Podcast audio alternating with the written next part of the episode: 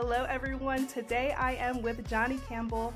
He is the co founder of SocialTalent, a world leading platform for building better workplaces and elevating hiring teams and experts. And first and foremost, uh, we just had a great conversation, not just about your your product and your platform, but also your perspective and philosophy around around work and the future of work. So I'm excited to learn more about you, uh, Johnny, your story, your background, but also we're gonna we're gonna dig into this a little bit. So tell us more about you and what's the impact you're looking to make on the world. So it's a pleasure to be here. Thanks for having me, Angela. And I'll start with me now. Um, I'm a father of four young boys um, who are four, eight, eight, and 14. Uh, married the last 15, 16 years to Jill. Um, we have a small dog. I'm a big dog person. I've had dogs all my life. I, I now only one dog um, after our last two died a few years ago. And we picked up a mm. small dog. And uh, I live in Dublin, Ireland, um, with my mm. family. And I have lived in Ireland most of my life, lived in the Cayman Islands for a few years as well, um, back just before we set up uh, SocialTalent. I'm a runner, um, so I run to keep sane rather than um, mm. fit, if that makes sense. Uh, fitness is a nice consequence that hopefully I get sometimes, but I moved remote uh, after the pandemic, and I largely work from home. Visit our remote op- our our our, our co-working space uh, every couple of weeks uh, to meet up with folks and like to go out and meet customers and our team for lunch and breakfast. I'm a big breakfast person. Um, so that's me today. My background, I started life as a recruiter professionally out of university, um, fell into recruiting accidentally, went for a job to get a job and realized I was being interviewed to be the recruiter. So I winged it. And five interviews later, in 1998, I became a recruiter. And then after, you know, 10 years or so of doing that, obviously I thought I knew everything. So I thought I'd set up my own recruitment company and met uh, somebody else I wanted to do that with. Um, I didn't want to do it by myself. And Vince, my business partner, and I set up a recruitment business just after the just going into the recession that was 08 that we didn't know was a recession. Mm. Uh, through those trials and tribulations, we spun out SocialTalent, uh, moved it online, grew the business over the last uh, decade or so. To we service, you know, about 120 very large customers globally and their teams, with um, several hundred thousand users logging into the platform every day to learn. Um, and we help uh, teams um, um in in the areas of hiring, leadership, and employee development uh, through our online platform. And I kind of accidentally ended up there.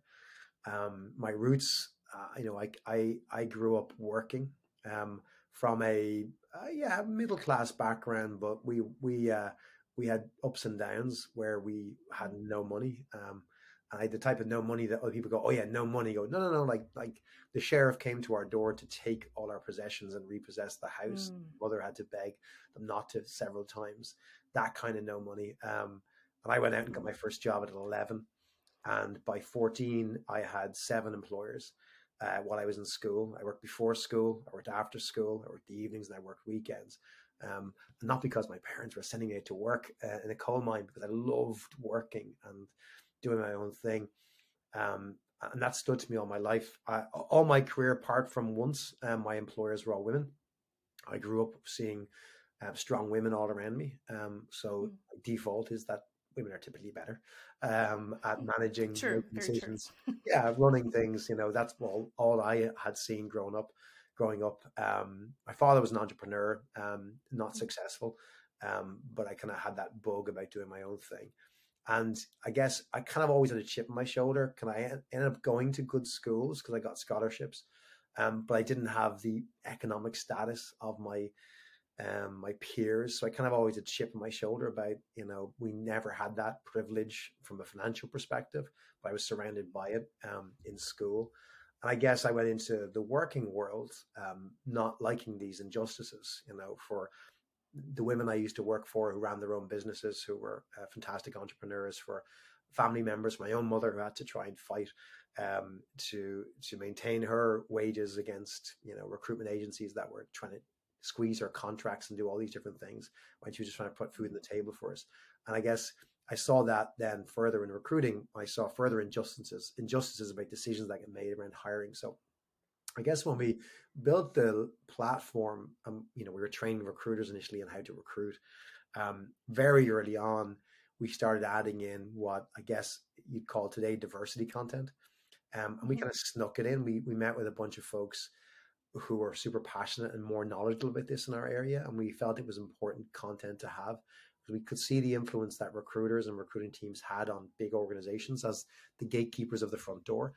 We kind of felt like there was a lot of good education that they needed, though they weren't asking for it. So we kind of just snuck it in and sprinkled it around the stuff we knew they did want and that grew legs over the years. Um, and that's a real passion area of mine is trying to, you know, look at the content that the, the learning and knowledge that not only people need, but um, are not only the people want, but what, what we think they need. So, you know, our, our content curriculum as a learning library, we think about we've got training courses on how to hire folks, on how to develop talent in an organization, how to lead and manage talent.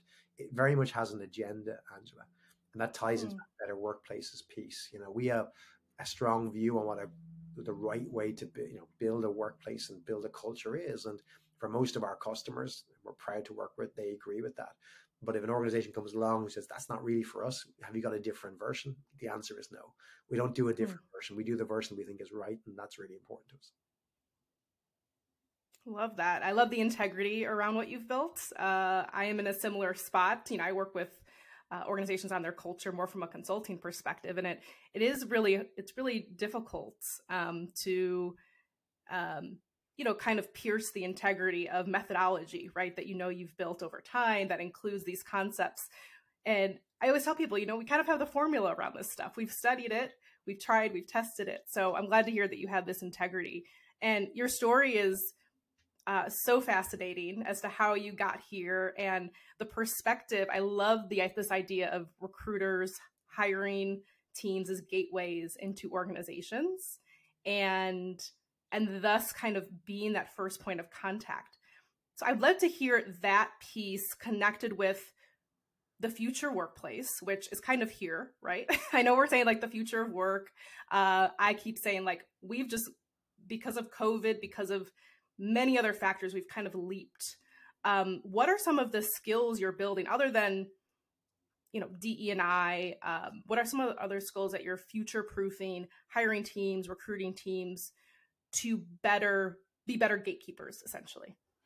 So our focus is on what we call core skills or what most people maybe would call soft skills. Um, and what is a soft or core skill?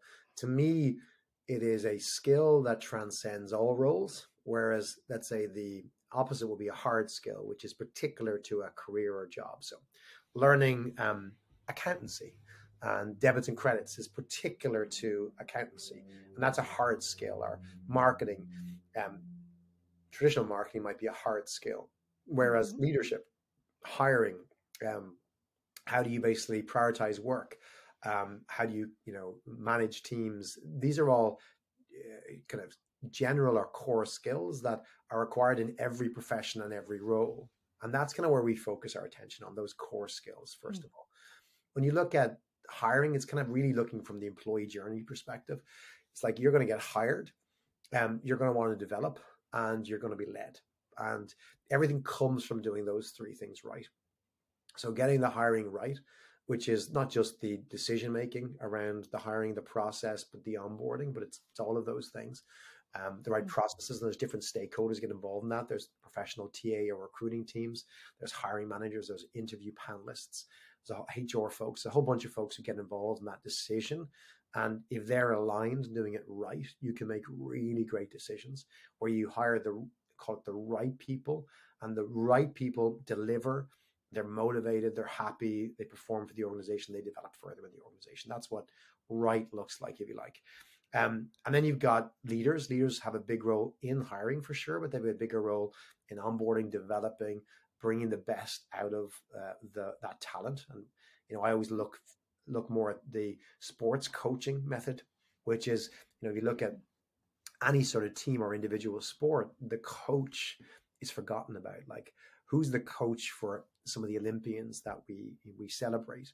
Um, who's Usain Bolt's coach? Like nothing is spoken of her or him, um, because that's the right job of a coach is to allow the star, which is the talent, to to shine and to mm. support that person, motivate that person, drive that person, make sure that person has everything they need to succeed. um, including motivation, including resources, and to then succeed. That's what a leader looks like. A leader doesn't necessarily take the the limelight, right? They they allow others to perform. That's the job of management.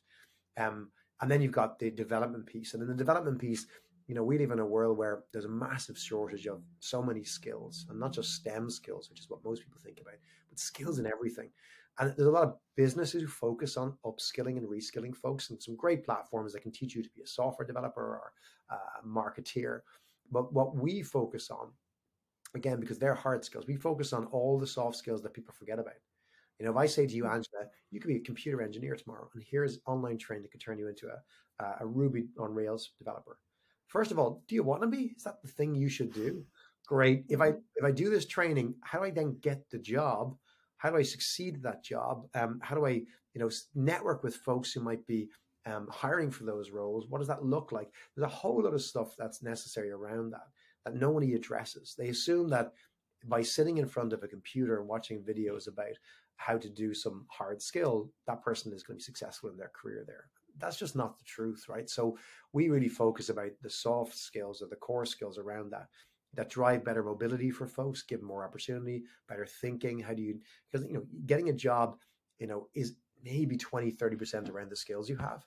It's about access, network, how you position yourself, all those other things. And, and someone needs to do a good job of teaching people how to do that well. Because just like you said about the work you do with organizations around culture, where you kind of go, there's a right and wrong way. It's been written down before. This isn't a mystery.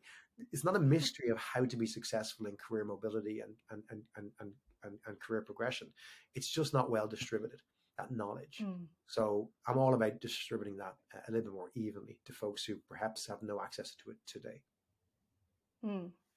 No, that, that's that's wonderful. Um, and I think these, you know, core. I love core skills versus soft skills because I usually call them like hard AF skills because you know they are the hardest of all skills. Uh, technical skills, sure, they're they're difficult to to obtain, but um, those core skills are, are so important, and in reality, they are what really drives a business forward. But it also it also provides um, skills that that people um, use when it comes to motivation, feeling like they're contributing, feeling like they're a part of something larger than themselves.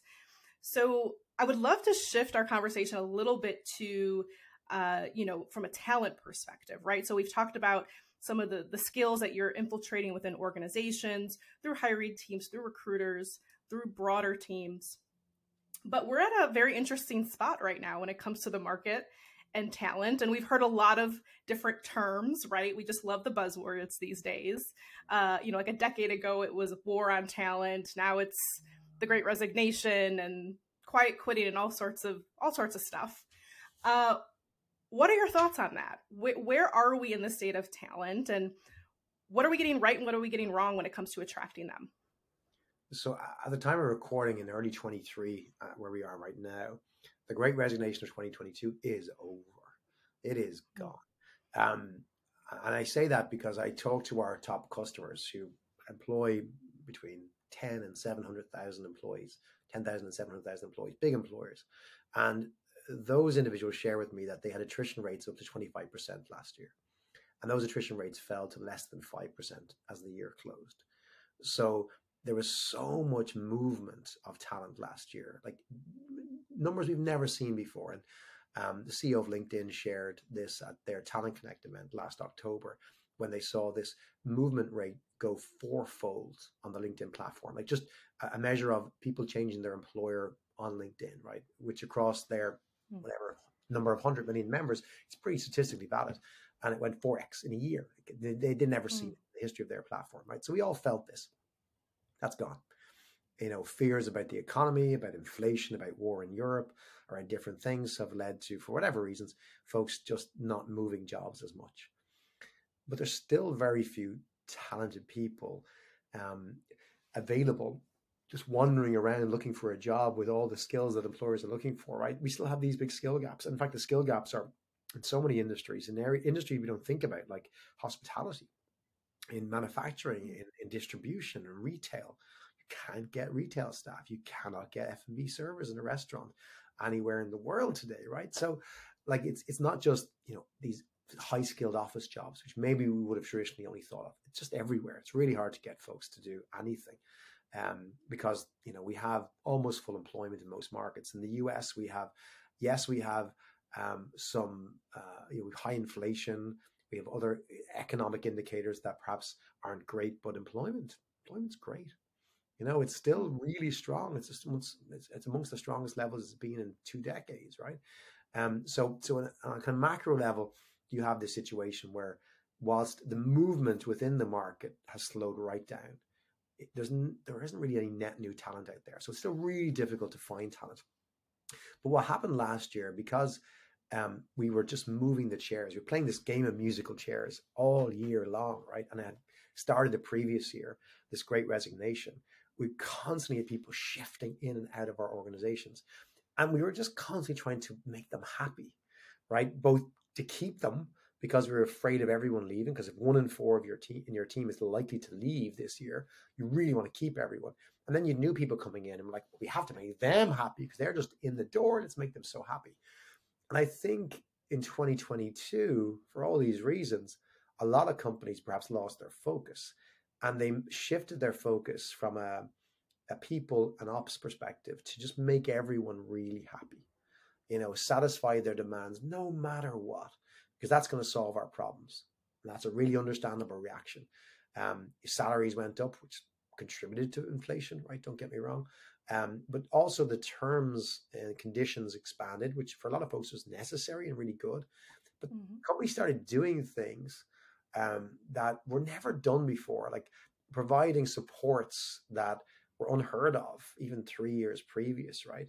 And we talked before we went on air about you know ERGs that popped up for topics that were surprising.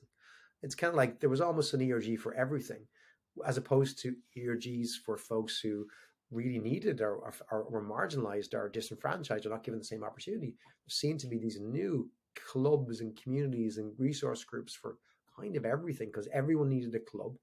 Everyone needed a badge and needed to get rewarded and told they're brilliant.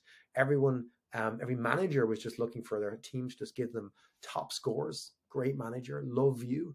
And, and, and you know, because the companies are going, well, you can't have your people leave. That's disastrous for us. And you got to keep these new people we spend so much time hiring. And that doesn't create a positive culture, right? It doesn't create the mm. kind of culture that I've seen work. Uh, and I can expand on what is a good culture versus that. But I think we are suffering from that in early 23, a bit of a hangover of that.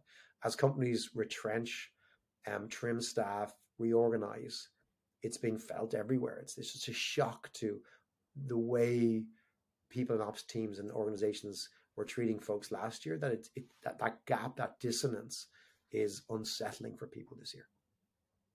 Hmm.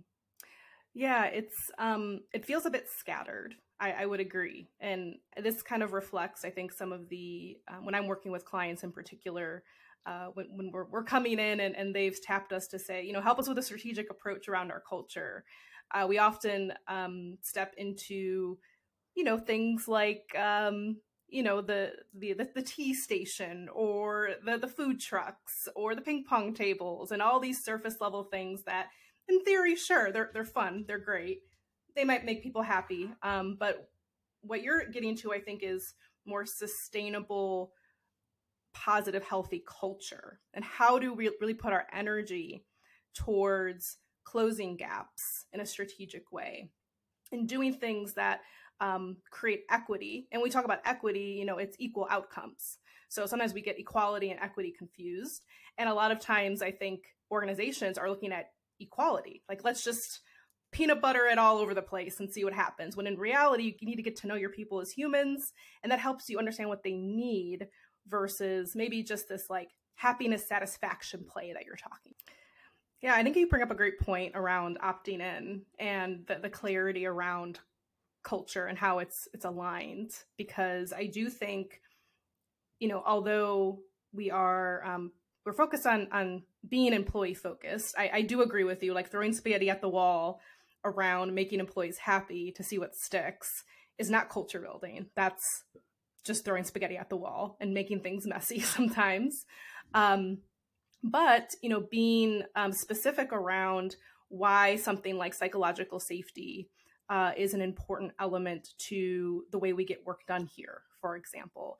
Uh, if we are trying to aim for innovation and creativity, we know that building a safe culture is important for that. So, how do we do that? How does that show up with behaviors? How does that show up with leadership?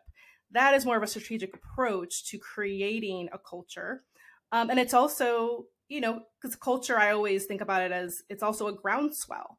Uh, so, it's also a culmination of the, the people you've brought on. But if you're not clear about who you're bringing on or you're not clear about your culture, people don't have the opportunity to opt out.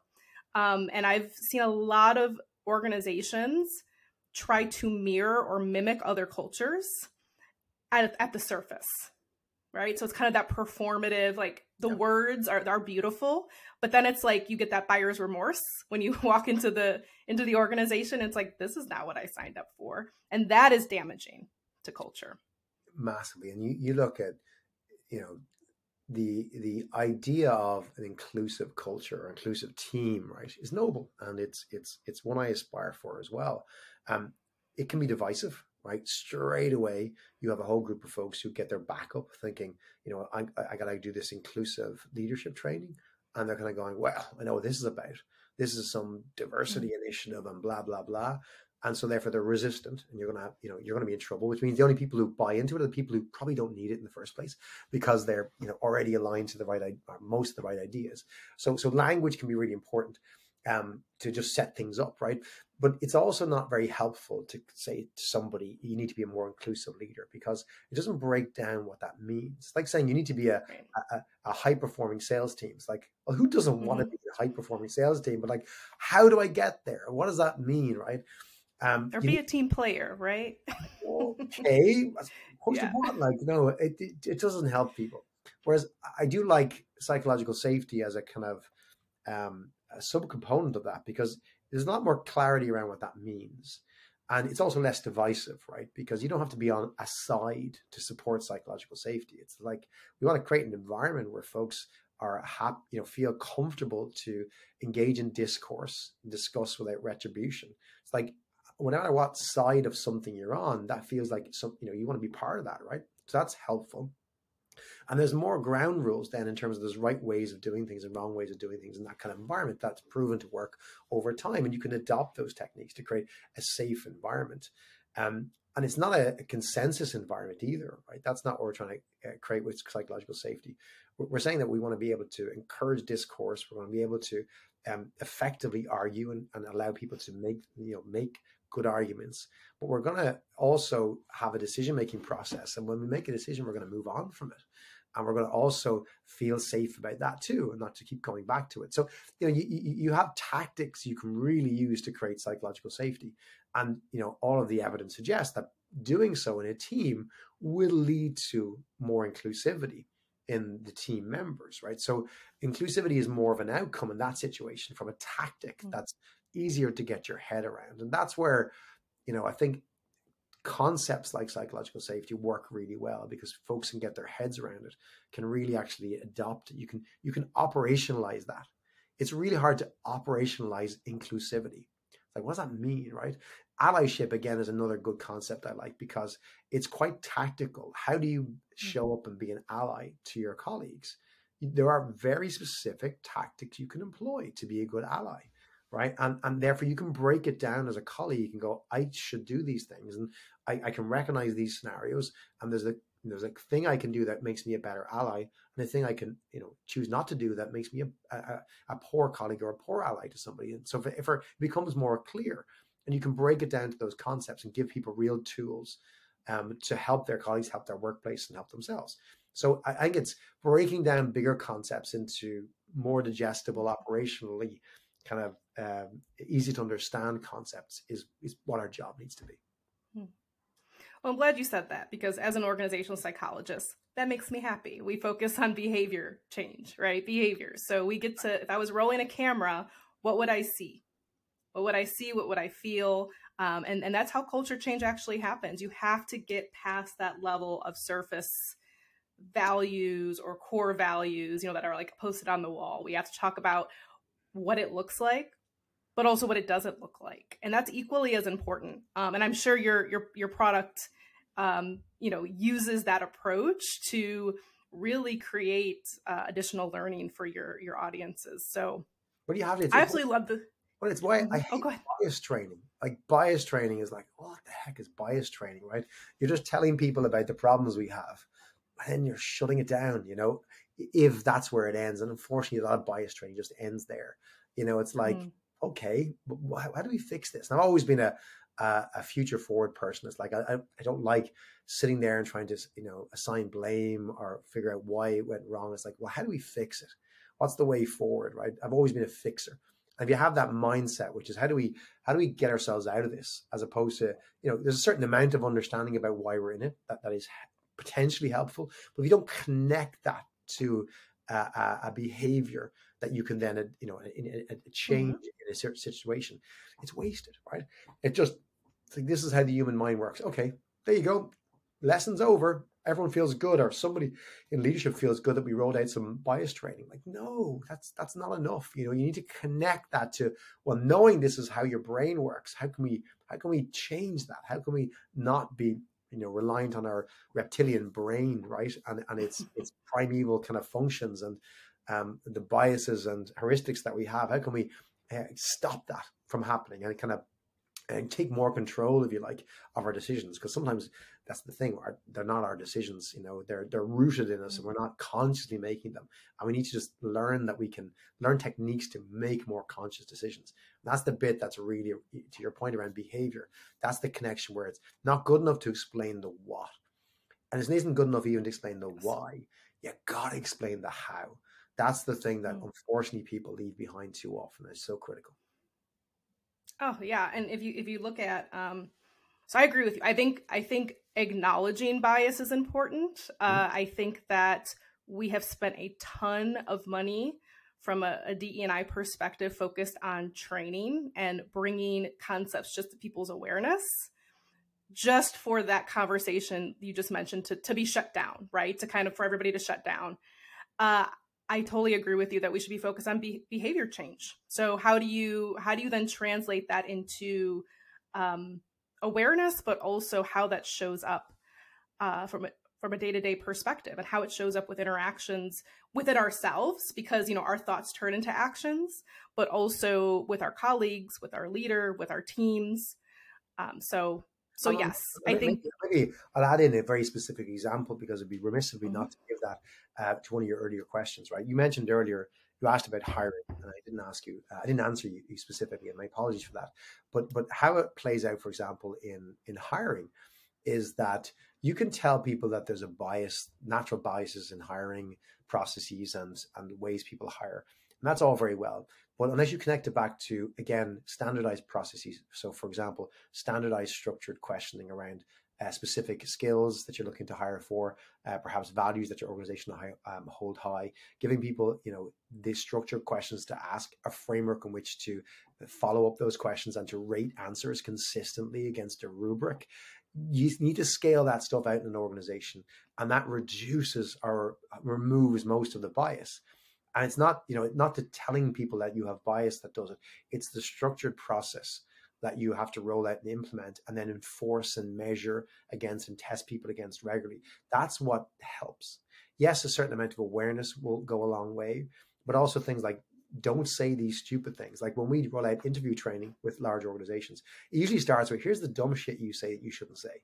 Right. You kind of clear that out. And and you know, I do an exercise with folks where I kind of go, here's 10 questions.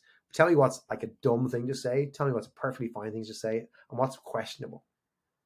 And mm. the dumb stuff's easy. Everyone gets that. But the questionable stuff, most people get wrong, you know, where they just don't understand. And it opens their mind. So, for example, I'll ask folks, um, is this an appropriate interview question? What's your favorite book? And most people think, yeah, sure, that's fine. And then you follow up and go, well, what if the person responds with the Quran, the Bible? Mm-hmm. Like there's so many answers to that that could just open up a can of worms you do not want to open up in an interview process that's not relevant to the process and, and what the heck relevance is someone's favorite book to any interview unless you're a librarian and even then still not relevant I, I just, you know, it's trying to just open people's eyes, but then follow up with the how. Here's the right way to ask questions. Here's the right way to do it. Here's the things that you could do wrong introducing a candidate, setting up a Zoom interview, things you shouldn't shouldn't ask please avoid you know personal conversations like where are you today? Really that's what who's that in the background? Is that your son? Oh he's lovely. Again you're nice you're being nice but here's why you can't do that. And instead here's a different way to set up your, your, your interview when you first come on etc etc so it's giving them the real mm-hmm. tactical stuff putting in process, processes. That's what actually helps people. Hmm. Yeah, it, it's you try to get, take the guesswork out of it and the the little nooks and crannies where bias can sneak in uh, and the, the, objectivity at the end of the day is is important. And also that balance with being um, there's always this balance i feel like with being human centered and also like to operationalize and, and to create process to scale. And that's another like if i can think of another venn diagram right? We talked about business interest employee interest. This is another one where it's like how do we make sure we create structures that are equitable that are fair and then also you know consistency predictability but also be be human centered it's a tough time. job we we have uh, sorry and this is a really good point none of it's easy and it's mm-hmm. also being forgiving on others who perhaps stumble or fail and realizing that none of us are perfect and that's the thing about leadership uh, leaders get a hard time for things that go wrong or don't go as right as others would like them to do. But being a leader is tough, right? It's really hard mm-hmm. to balance all this stuff. And individuals in a meeting, you'll say something stupid, you'll laugh at something inappropriate, and it's don't be hard on yourself. Um, or don't be so hard on yourself as long as you're willing to acknowledge the challenge, the mistake, and you move on and improve it. Make a commitment to not making the same mistake again. None of us are perfect, right? But we we we can't be hard on ourselves and you can't be so hard on others as well. It's again, be forgiving. And, and sometimes when you are in this space and you're you're trying to fly the flag of more inclusivity and more equity in the organization, sometimes it goes wrong and you start really, you know, beating on folks who aren't, in your opinion, doing a good enough job, who've erred, who fell in, in their journey. And it's just I always try and, you know, just try and take that perspective of, you know, you gotta be empathetic to what's going on in their world you know, I, will close on this. I, I, was driving yesterday and someone cut in front of us and accelerated off. And I was in the car with my wife and I was like, look at that asshole. And she's like, yeah. She was like, but maybe they have a sick kid and they got to get home for it. Maybe they are really paranoid and someone's been chasing them and they just need to get away from them. It's like, you don't know. And I was like, yep, fair enough you know, I'm the asshole. I just made some massive assumption based on a, a, behavior I don't understand. I have no context to. And it's just, I think if all of us could just be a little bit more forgiving to kind of step back when we don't have all the answers, and most of the time we don't have all the answers, and just maybe um, be a little bit more optimistic about someone's intent and not so quick to criticize and judge and be more, more open minded. If everyone had that attitude, I think we'd, uh, we'd make a lot, lot of progress. Hmm. So I have one last question to follow up on that because you're just you've got all the ideas flowing in my head here. When when do we move from from grace to accountability? Um, I will always allow somebody one mistake. Um, you know, people make a mistake. Um, I won't allow the same mistake twice. Um, in my kids, in my friends, in others, it's like you, know you can err on something, you can mess up, but you got to learn from it. And if you don't, then then it's all on you. The accountability is all on you. You know, it's it's not acceptable um, to repeat that over and over again. Someone can make a comment, you go, you know what, that was inappropriate because it made me feel like this, and goes, oh, I'm, I'm really sorry, I get that. I go, okay, that's okay. They didn't understand. I explained it to them. And then you go into a meeting next week and they do the same thing again. That's it, right? Um, maybe that's harsh, but to me, that's just a no go. I'll give you a chance. I get, I need to give everyone a chance, but like I don't give multiple chances to folks on the same issue because I think you you know you have to be accountable for this stuff. It's too easy to go, oh no, it's fine, fine, fine. I won't do it again. It's grand, no problem at all. And then someone does it again, they do it again and again. Um, there has to be accountability, right? I think you know mm. again, I think I'd like to start with that. You know, attitude of grace and attitude of forgiveness and empathy and to go, hang on a second, I need to get to the bottom of this. You get to the bottom of it and you have a conversation, and then if things don't change or improve, well, yeah, then then it's it's on that person. Then you you you you've done it, and again, people will mess up. They'll say they'll say silly things all the time, and I'm always willing to give someone the benefit of the doubt to, to mm. talk it out. You get to the real reasons. We agree what the issue is, and as long as it's done right and there's clarity and transparency, I expect it to never happen again. Then, not not on that issue because I think it's unacceptable it happens again. You've got to be accountable after that. Hmm.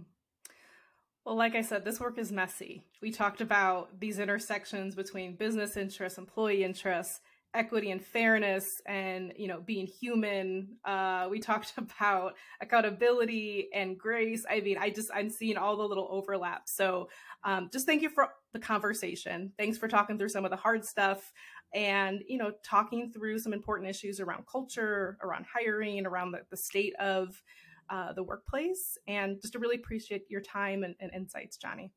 A pleasure. And thank you for for your podcast, for the voices you have on. I've listened to your, your previous shows and they've challenged me. And I, I love uh, speakers and guests who challenge um, because we don't have all the answers, right? Uh, the beauty is we're learning, right? And I hope to be able to sit back and listen to this in a year's time and go, you know what? I've changed my mind on that. Um, yeah. Because that should be everyone's attitude is to, to not have that rigid mind, to be open for someone else to persuade you that you were wrong. Uh, I think that's where the grace comes in particular. Great. And just one more thing to close us out. Tell us, Johnny, um, if people wanted to learn more about SocialTalent or you or your co-founder or your team, where, where could they find more information? Type SocialTalent into Google, ChatGPT, anywhere you want to put it, Instagram, LinkedIn, you'll find us. Uh, or reach out to me personally wherever you find me online as well. Thank you so much, Johnny. Thank you, Angela.